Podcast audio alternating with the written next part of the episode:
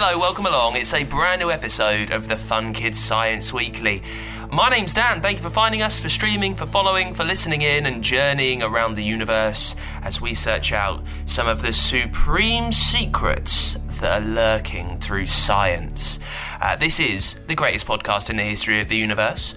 Uh, I've got the medal and the certificate, a huge trophy to show it as well. We've just won our second award in a row, so thank you very much for, for all the congratulations that you've been sending to me. Uh, this week, we'll talk about a huge snapping monster that used to be under the sea. Also, about a brand new planet that we found. And I've got your questions this week. They're on hot things, cold things, and big things. We'll get to those after we catch up with our favourite genius on the show. This is Professor Hallux. Professor Hallux Builds a Body is produced by Fun Kids with support from the Wellcome Trust.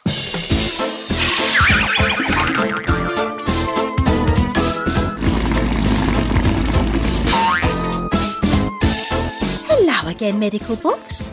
I'm Nurse Nanobot, and it's time to join Professor Hallux again as he continues his quest to build a body. I'm here in his lab, and it's like a whirlwind in a washing machine here. There are piles of dusty old books, enough to make even a robot sneeze. Zzz, zzz, zzz, choo!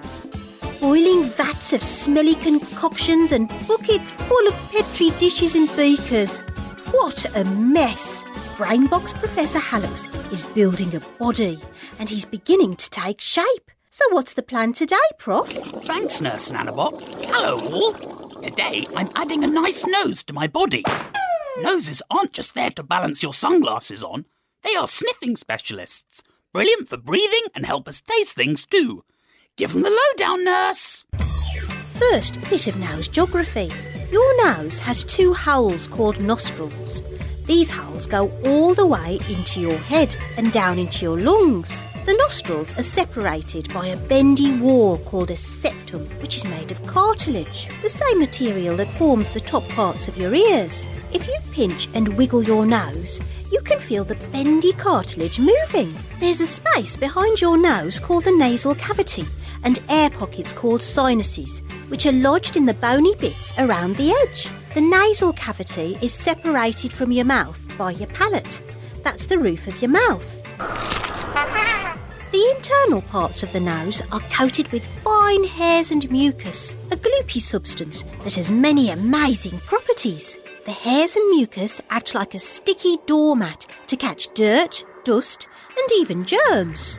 The mucus is also what you might call snot. And because that snot catches all the germs, don't pick your nose and eat it. I'm drilling two lovely nostrils for my body now and tipping in some lovely gloopy mucus. And now the nose is ready for action. The nose helps us breathe. As air comes in the nostrils, it's warmed up and cleaned as it passes over the mucous membranes and hairs. I say, I say, I say!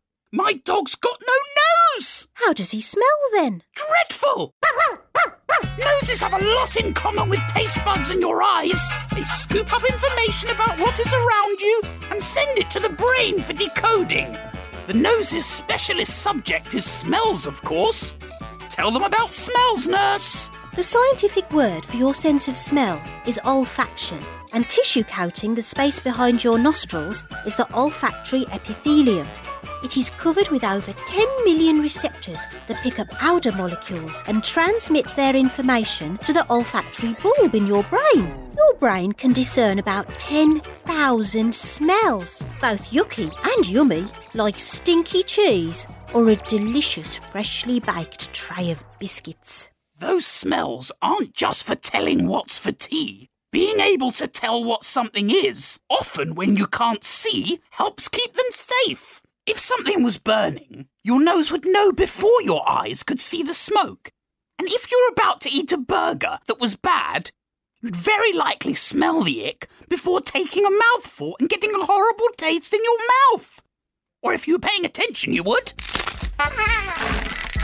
Did you know you'd struggle to taste things at all without your nose? Those olfactory receptors work with the taste buds to piece together what something is like, just like parts of a puzzle. Lots of things can irritate the nose. For example, when a cold has made your mucous membrane sore, or if you're particularly sensitive or allergic to certain substances like pollen or cat hair. Sneezing is the nose's way of getting rid of the irritation in your nose. The tickle triggers a response in part of the brain called the sneeze centre, and a whole load of muscles from your stomach to your chest work together to kick the tickle out. Did you know that you always close your eyes when you sneeze? If you didn't close your eyes, they'd pop out. Don't be ridiculous, Professor. Sneezing is certainly powerful coming out of your nose at speeds of 100 miles per hour, but not enough to hurt your eyes. Horrible old anatomy fact. The nasal cavity is quite close to the brain, and this is sometimes quite handy. The ancient Egyptians used to embalm their dead, and this required them to remove soft and squishy tissue from the body, like the brain. But how did they get the brain out without cutting the body open? Simple. They'd shove a giant hook up each nostril, pushing it through the nasal cavity, and pull the brain out bit by bit through the nostrils. The brain gunk would be put into pots of embalming fluid and the empty head washed out. Disgusting detail. Colds and sneezes are bad enough, but sometimes you can get a terrific build-up of mucus in your sinuses, those air pockets in your head above the nasal cavity, and that can make you feel really grotty. What happens is the cold virus can damage the little hairs that normally keep the mucus moving, and so it clogs up like a traffic jam. The mucus builds up and builds up until it is like a big stagnant puddle with lots of bacteria, viruses, and even fungi swimming in it. When this happens, you get a sore face and a headache, and your voice starts sounding very funny indeed. I'm making sure my body has nice clear sinuses to start with, so he doesn't sound silly. Right. My body is looking much more handsome now he has a neat nose nailed on his noggin. It's time to see if it works, so let's let the lightning loose. Terrific! Success! He's a sniffing, sneezing sensation. That's my work done for today. Next time we'll be adding nails and hair to help my body look a bit more human. Hope you can join me and Nurse Nanobot then. More about the Professor and his body at the Fun Kids website, funkidslive.com. Professor Hallux Builds a Body is produced by Fun Kids with support from the Wellcome Trust. First question this week. You can send your questions in, by the way. Leave them as a review for the podcast. Find the Fun Kids Science Weekly on Apple Podcasts. Uh, leave your question, uh, leave your name as well so I can say hello, and five stars. That will help me see it. Uh, here's one from Thomas Why is ice cold and fire hot? Uh, there's a lot to this, Thomas. I could spend a year's worth of podcasts that each lasted a week, and I could still be explaining this. I've tried to do it as best I can. Fire is hot because it's a chemical reaction. Now, a chemical reaction means that something has changed. It's gone from one state to another. You can see that, can't you, when you look at fire, when you burn wood, afterwards it becomes charcoal, it becomes ash. Now, in fire, to make that reaction, you need the temperature to rise. It needs to get hot. Now, when that flame starts, when it gets too hot, that's when the reaction starts to happen, and energy gets released from that reaction. Now, heat is a type of energy, uh, and that's what makes it get really, really hot. It's hard to get your head around, but think of when you make heat. Because you eat food, then that gives you energy. You use that energy, you burn it off when you run around, when you play football, something like that, and you get hot and sweaty, don't you? It's because the energy changes from one type of energy, the type you've eaten, to the heat energy. It's the same with fire, really. It's this chemical reaction. It eats and burns the wood to get the energy, and then it gets hot because that changes to heat energy, and it goes round and round and round. Now, that's with heat. ice is cold because the stuff that makes it, the molecules that build ice, they move very slowly. Molecules moving all the time. The molecules in your body that make you right now, that are in your brain, your arms, your legs, your skin, they're all over the place. They're always moving. In ice, though, they're moving very, very slowly. So they don't make a lot of heat. And also, heat passes from something warm to something cold. It's always trying to keep in balance. So when you touch a piece of ice, the cold, you'll feel the cold because the heat that's in you will leave and transfer to the ice, which means your temperature goes down.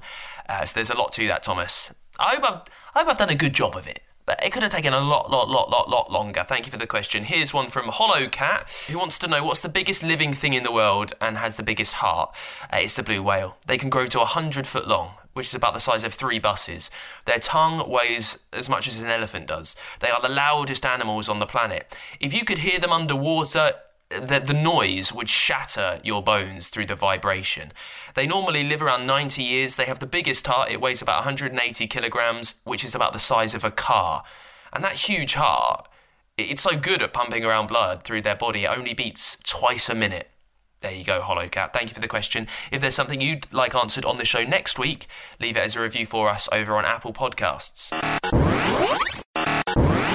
It's the Fun Science Weekly. Joining us this week uh, I, I, can say a bona fide friend of the show. Christopher Lloyd, been on many times before to talk about the amazing books that he's uh, released. And he's up in Scotland right now at the very important COP26. He's there to talk about his brand new book and to tell us what's going on. Chris, Christopher Lloyd, thanks for joining us. Thank you very much, Dan. It's great to be back.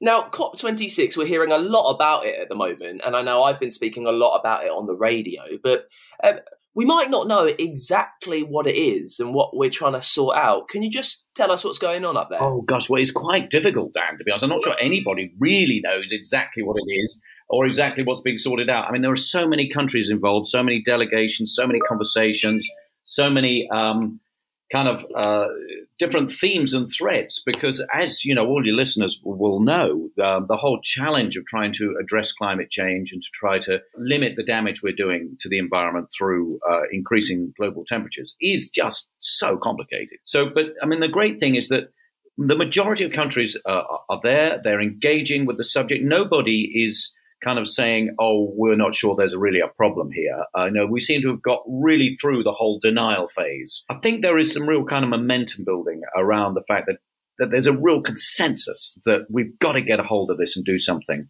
Um, and I feel very passionately about that because we've got to do it for young people. I mean, they've got the most to gain and the most to lose uh, if we don't get something done. So I think there's a tremendous um, wave of moral kind of um, pressure and then it's just trying to convert that into something that's tangible that actually is going to make the difference. And I guess that's the detail we're not going to know about it, COP. It's going to have to be what happens afterwards, really, and that will be the, the real test. How much of there of an idea is there about what those decisions might be? I mean, what what really could whole countries do to stop it? Is it a case of making sure they decide everyone's got to turn their lights off at seven in the evening. Everyone's got to stop eating meat. What like what big decisions can these people make? Do you think? For us, uh, it is difficult, but you know, if if we all do depend on the electricity grid, you know, we take mm, a lot of our energy, of course, from um, uh, through electricity. If we, the idea is if we get everybody onto electricity, electric cars, you know, electric heaters in homes, everything's electric um, then provided we can make sure all the power that's being generated is being done from renewable sources, then we're making a huge step forward. Uh, we're getting people off gas boilers, getting people off oil. Um, you know, uh, when it comes to you know transport, or when and, and making sure all the trains are electrified. And, you know, the government can really do that, and it's got to get a hold of how it helps people make that transition over from carbon and fossil fuels to electricity. And then we've got to be able to deal with the fact that renewable energy, you know, the wind doesn't blow all the time. The sun isn't always out. We've got to be able to store energy so that when there's surplus um, energy being produced, we can use that energy when there isn't any wind blowing and the sun isn't out. So that means we need battery farms. We need, you know, there are some great uh, ideas being discussed at COP of how you can pump water up um, and then and use water as a storage device so that when you know the wind isn't blowing, you release it and you create your hydroelectric power. And we just use gravity, which you know is. But this, these ideas have been around for, for, for thousands of years. It's it's really uh, amazing to see them come back into vogue and sort of uh, be modernized and thinking that the past is is is the way to the future. And and for our own individual lives, I think that really is the, the most important thing is that, you know, our ancestors lived in a world without electricity. They lived in a world, you know, where they had to uh, buy local things, make local things, and have um, local economies that could sustain themselves. And and that that that sort of wisdom of the past is very much, I think, a key to the future. So it's not that there aren't precedents, and it's not that there isn't hope. It's just that we all need to really start to think differently and talk about it all to each other, so that we can help each other be more informed and be more creative in in what we do next and you've you're up there. You've released a brand new book while you're there to show what we can do, uh, and it's got got a very good title for that. It's called "It's Up to Us."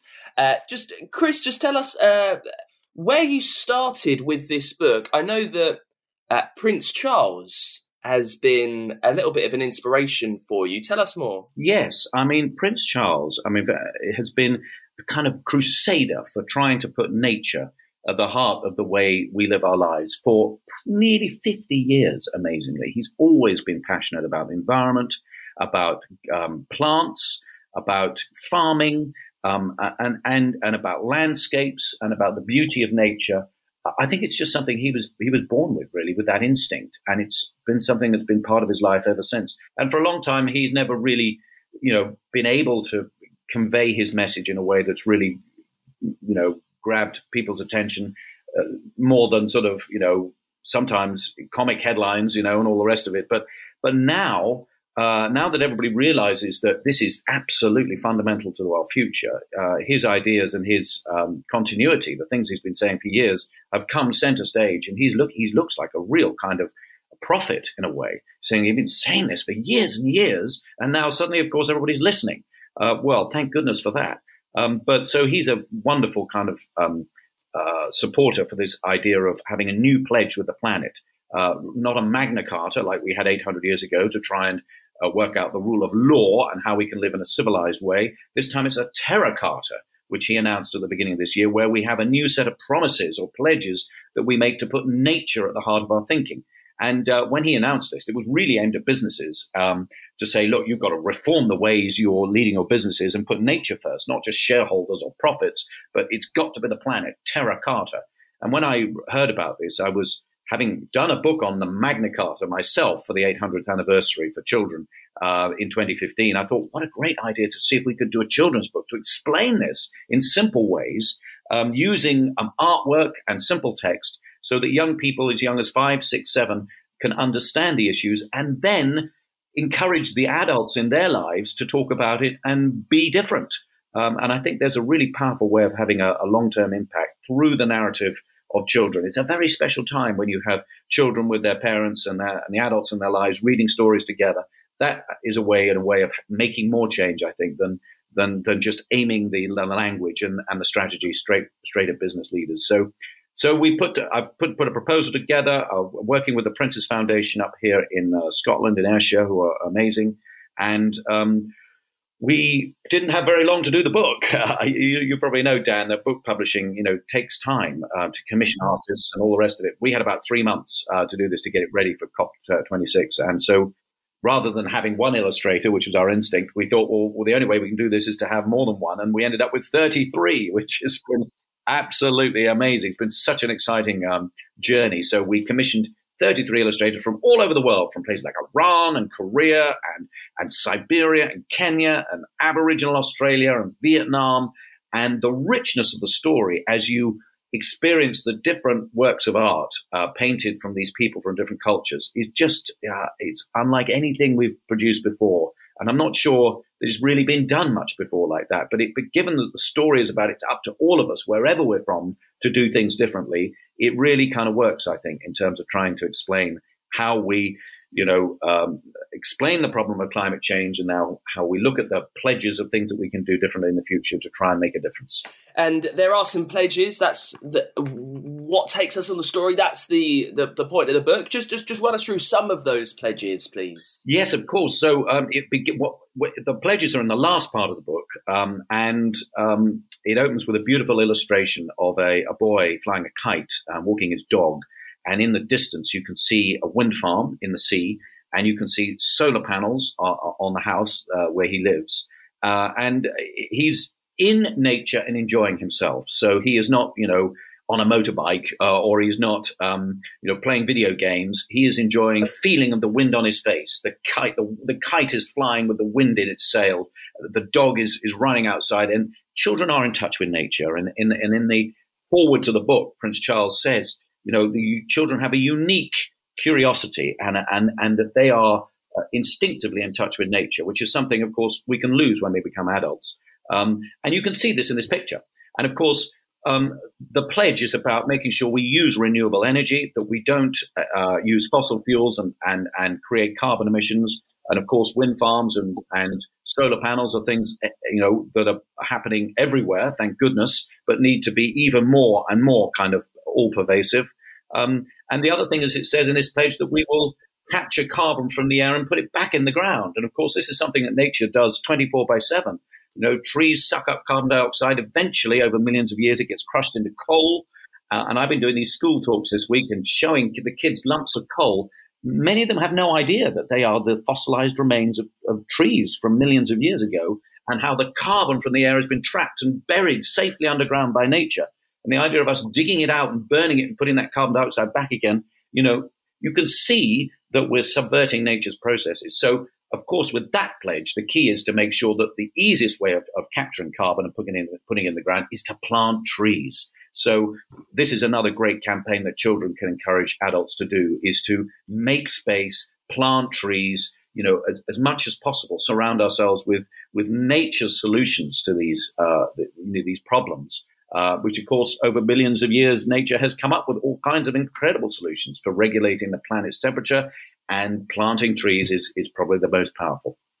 Uh, amazing. Well, listen, the new book, it's up to us. It's out right now. If you're if you want to be inspired to save the world, give it a go for, from your home. Take these pledges. It's up to us. Christopher Lloyd is out now. Chris, thanks so much for joining us. Now, this week's Dangerous Dan comes from a true story that I found online the other day. Uh, the headline, it grabbed me and it shook me all over. As soon as I saw it, I thought, it'll do it to you too. Have a listen to this. The fearsome dog sized scorpion that ruled Chinese sea floors 400 million years ago. That's our dangerous Dan today. It was a scorpion, really existed. It was the size of a dog, 16 times bigger than a scorpion today, and it dominated the ocean. It lived about 430 million years ago. It was the top predator, the apex predator of the sea. It had giant arms with thick pincers that would rake in fish and mollusks. Uh, that's not all their tails had jagged, spiny tips, a bit like you'd find on a very sharp kitchen knife and these would make easy work of something a little bit bigger than a small fish. Now, experts know about this because of some of the fossils found about 80 years ago. They've been studying them all this time. They think that this sea scorpion was around before sharks or the barracudas that are the beasts of the ocean now. They don't know too much about it, apart from the fact that this sea scorpion was massive. It was the size of a dog and it dominated everything under the sea. It's time to catch up with our favourite gadget genius right now the guru. This is Techno Mum. Techno Mum, Engineering Explorers. I've grown out of all my burgundy school jumpers, so I had to borrow one of my dad's jumpers. Trouble is, it was light red. You would almost say pink. It's not a colour I'm mad on. I wish I could magically change the colour of my clothes. That'd be pretty fun, actually. If it was hot, you could make it into a cool summery pattern. Smart fabrics really do exist, you know. It's something material engineers know all about. Material engineers? That's right. First, you've got to understand what materials are. Aren't they like the fabric our clothes are made of? Yes and no. Everything around us is made of some kind of material, and it doesn't just mean the fabric in our clothing. It's the matter from which things are made. The fleecy cotton in your hoodie might be one type of material. It's a great choice for warm clothing because it's flexible and soft and easy to wash. Take another example. The alloy wheels on a car are made of another type of material. Alloy metals are very light but strong. High performance cars need their parts to be both, so this material is just the job. And something else you'll be familiar with your mobile phone is made of a number of different materials. The case might be polymer plastic, and the screen will be made of a really tough, transparent material, either a treated glass or a type of plastic which is tough enough to withstand a few bumps. Nothing worse than a cracked screen. Material engineers are expert at understanding the differences between all these different types of things. This helps them to be expert at choosing the right one for the job. Some material engineers work to create brand new ones too, like smart fabrics. Some smart fabrics help to keep us extra warm or cool. Sports manufacturers have found ways to weave aluminium and titanium into sports clothing, which makes the fabric much cooler to the touch. Great for hot weather or when you're working up a sweat. Check out this video. Joanna Berzowska is a scientist from Canada who's created clothing made from an electronic fabric that stores energy made by the body. She's made a dress which can change shape and colour, and a shirt that can charge a mobile phone. Now that would come in handy. To be a material engineer, you have to learn all about the different types of material out there and their properties. Perhaps your job will be to give a toy company advice on a safe, light plastic for a remote control plane. Or maybe a company who makes tents wants to invent a super waterproof new ground sheet. This might mean carrying out experiments in a laboratory to create a new type of plastic. As with many types of engineering, computers are used to check test results and help with the design. Anything with computers sounds cool to me. It's just one of loads of cool jobs in engineering. Almost as cool as Dad's jumper. Um, yeah, I think he can have it back now. Engineering Explorers, created with support from the Institution of Engineering and Technology to celebrate the Year of Engineering. Find out more at funkidslive.com slash technomum. Now for this week's Science in the News. Astronomers have found hints of what could be the first planet ever discovered outside of our galaxy. Uh, 5,000 exoplanets have been found so far, but they've all been in our Milky Way. This one is way far back, 28 million years away from the Milky Way. It was discovered by the Chandra X ray telescope, which is in the Messier 51 galaxy. Uh, it was spotted using a technique where something gets in the way of a star that we already know about, so the light drops out for a split second and experts think that it was this new planet that blocked it, and that's how they found it. Also, South Korea has launched its first homegrown rocket. The Nuri rocket took off 500 miles away from the capital Seoul. Uh, it cost over a billion pounds, weighs 200 tons, it had six engines, and is a first for the country. And as we've heard about so far today, the COP26 meeting is still happening up in Scotland. Leaders from around the world are getting together to talk about climate change, how they can cut carbon, lower emissions, turn down the temperature, and hopefully save the world. And that is it for this week's Fun Kids Science Weekly. Thank you for finding us and listening in.